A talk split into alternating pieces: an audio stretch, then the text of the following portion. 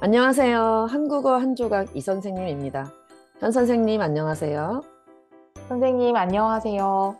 네, 오늘은 한국의 최신 뉴스를 살펴보고 뉴스에 나온 한국어 표현을 공부하는 한국어 한 조각 속 소코너 뉴스 한국어 시간입니다. 네, 그럼 한국의 생생한 이야기 바로 시작해 볼까요? 지난주에 한국은 태풍 때문에 참 많은 일이 있었죠? 네, 맞아요. 중부지방 쪽에 홍수 피해도 있었고요. 음, 선생님 댁은 별일 없으셨어요? 네, 저희는 괜찮은 것 같아요. 음, 다행히 서울 쪽은 큰 피해 없이 지나간 것 같아요. 이번 카눈 태풍은 어쨌든 지나가긴 했는데, 그래도 다시 뉴스에서 분석한 걸 보니까, 좀 남다른 점이 있었죠? 네, 아무래도 지구온난화가 점점 더 심각해지다 보니까 태풍에도 영향을 주는 것 같더라고요. 맞습니다. 그래서 오늘은 태풍과 지구 온난화의 관계에 대한 뉴스가 있어서 여러분들께 소개해 드릴까 합니다. 네, 좋습니다. 네, 그럼 뉴스 내용을 보기 전에 주요 어휘와 표현부터 살펴보겠습니다. 오늘의 어휘와 표현은 이례적이다, 으로 치다, 읊는 셈이다입니다. 첫 번째 어휘는 이례적이다입니다. 우선 태풍이 여름에 오는 건 이례적인 일은 아니지요. 네. 그런데 이번 태풍 카눈의 경로는 좀 이례적이었어요. 네, 그동안의 태풍들과 달랐어요. 보통의 경우와 다르게 좀 특이한 것을 말할 때 이례적이라고 말해요. 학교에서 한국어 수업을 할 때 보통 다른 선생님들이 교실에 들어오지 않잖아요. 네. 그런데 이례적으로 다른 선생님들이 수업을 보러 오는 경우가 있어요. 그렇죠. 아주 보통의 일은 아니고 정말 가끔 있는 일이에요. 네. 어, 저는 이번에 이례적으로 여름 휴가를 가지 않기로 했어요. 어머, 왜요? 다들 이맘때쯤 휴가를 가잖아요. 음, 이번에 방학이 좀 짧은 것 같아서요. 그렇군요. 네, 좋습니다. 두 번째 표현은 명사으로 치다입니다. 먼저 이 치다 동사 뜻부터 보면요. 여러분이 아는 치다는 기타를 친다든지 사람이나 물건을 때리는 친다는 동사가 있는데요. 오늘의 치다는 어떤 것을 인정하거나 가정한다는 뜻이에요. 예를 들어, 오늘을 월요일로 치면 3일 뒤는 목요일이 되겠죠? 네, 오늘을 월요일이라고 만약에 그렇게 생각하면 이라는 의미예요. 뉴스에서는 지금 카눈 태풍이 좀 특이했는데, 그걸 사람으로 치면 사람이라고 생각한다면 이렇게 말했어요. 네, 앞에 있는 명사라고 만약에 가정을 해서 생각을 하면 이렇게 말할 수 있어요. 명사으로 치다 또는 명사이라고 치다 이렇게 사용할 수 있어요. 네, 좋습니다. 마지막 표현도 문법인데요. 은는 셈이다입니다. 앞에 말의 형편이나 그 결과를 나타낼 때 쓰는데요. 말이 너무 어렵죠.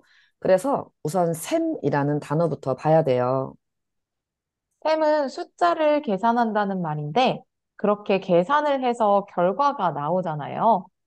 그래서 앞에 있는 말이 100% 정확한 결과는 아니어도 거의 비슷한 느낌의 결과다라고 말할 때 쓰는데요. 예를 들어, 제가 백화점에 가서 쇼핑도 하고, 밥도 먹고, 차도 마시고 하면서 정확하게 99만 원을 썼어요. 아, 그럼 선생님은 어제 백화점에서 100만 원 정도를 쓴 셈이네요. 맞아요. 정확히 100만 원을 쓴 결과는 아니지만, 그 결과와 비슷해서 그렇게 말해도 될 때, 읊는 셈이라고 말해요. 또 예를 들어 볼게요. 저는 일주일에 요가를 5일이나 6일 정도 하는데요. 아, 그러면 선생님은 일주일 동안 거의 매일 운동하는 셈이네요. 네, 그렇게 말해도 괜찮죠? 맞습니다. 그런데 주의할 게 있어요. 네, 오늘은 저희가 은는 셈이라고 했는데 이게 미래형인 을 셈이다로 쓰게 되면 결과가 아니라 어떻게 하겠다는 생각이나 마음을 표현하는 거예요. 네, 그래서 은는 셈이다, 을 셈이다를 구분해서 써야겠어요. 네, 좋습니다. 네, 오늘 뉴스는 지난 8월 11일 KBS에서 나온 기사입니다. 뉴스의 전체 내용과 동영상 주소는 이 팟캐스트 게시글에 같이 올려놓을 테니까 이 팟캐스트를 듣고 전체 내용을 확인해 보세요. 그럼 뉴스 앞부분을 짧게 들어보세요. 네, 앞서 보신 것처럼 태풍 카누는 긴 시간 느릿느릿 한반도를 통과하면서도 강한 세력을 유지했습니다. 이런 에너지는 어디서 오는지 또 앞으로 이렇게 이례적인 태풍을 자주 접하게 될지 김세현 기상 전문 기자가 분석했습니다. 보통 태풍이 오는 길을 살펴보면 남쪽에서 발생해서 북쪽으로 쭉 올라오잖아요. 또는 올라오면서 점점 오른쪽으로 가기도 하고요. 그런데 이번 카누는 어땠어요? 경로를 보니까 진짜 신기하던데요. 네, 올라오다가 갑자기 오른쪽으로 방향을 바꾸지 않았나요? 맞아요. 뉴스에서 저도 그래프를 보고 진짜 이상하고 신기하다고 생각했어요. 이런 이례적인 일이 발생한 원인이 뭐예요? 결국 지구온난화 때문이죠. 맞습니다. 어, 보통 태풍이 올라올 때 주변의 공기의 영향을 받아서 방향이 정해지는데, 이번에는 주변 공기의 영향을 받지 않아서 갈 길을 잃은 것 같아요. 그래서 아주 천천히 이동했는데요. 그래서 바다 위에서 오래 있었어요.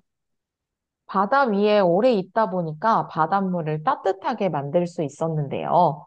그런데 또 이렇게 따뜻해진 바닷물 때문에 다시 카눈이 에너지를 얻었다는 분석이 있네요. 태풍이 오기 전에 한국이 정말 더웠잖아요. 네, 이런 폭염이 우리나라 남쪽 바다의 온도를 높였는데 그게 오히려 카눈을 도와준 셈이죠. 그렇군요. 이게 사람으로 치면 스스로 뭔가를 만들어서 스스로 사용했다는 건데요. 네, 이렇게 된 근본적인 원인은 역시 지구 온난화예요. 네, 바다뿐만 아니라 지구가 전체적으로 더워지고 있잖아요.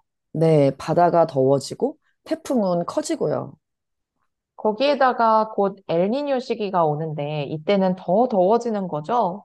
네, 그래서 이 시기에는 태풍이 더 강해지는 경향이 있어요.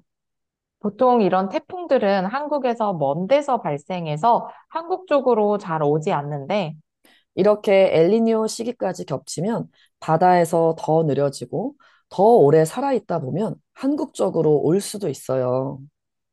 최근 기후 변화도 너무 많고 빠르게 변하기 때문에 점점 더 기상을 예측하기가 어려워지네요. 맞습니다. 네, 오늘 한국의 최신 뉴스를 살펴보고 뉴스에 나온 한국어 표현을 공부해 보았는데요. 여러분 어떠셨어요? 실제 최근에 한국 뉴스를 살펴봤는데 도움이 되셨나요? 이 뉴스들은 모두 팟캐스트 게시글에 인터넷 주소를 남겨놓을 테니까 확인해 보세요. 그럼 선생님 수고하셨고요. 여러분도 수고하셨습니다. 네, 선생님 감사합니다. 그럼 여러분 다음에 더 생생한 뉴스 생생한 한국어로 만나요. 그럼 같이 인사할까요? 안녕히 안녕히 계세요. 계세요.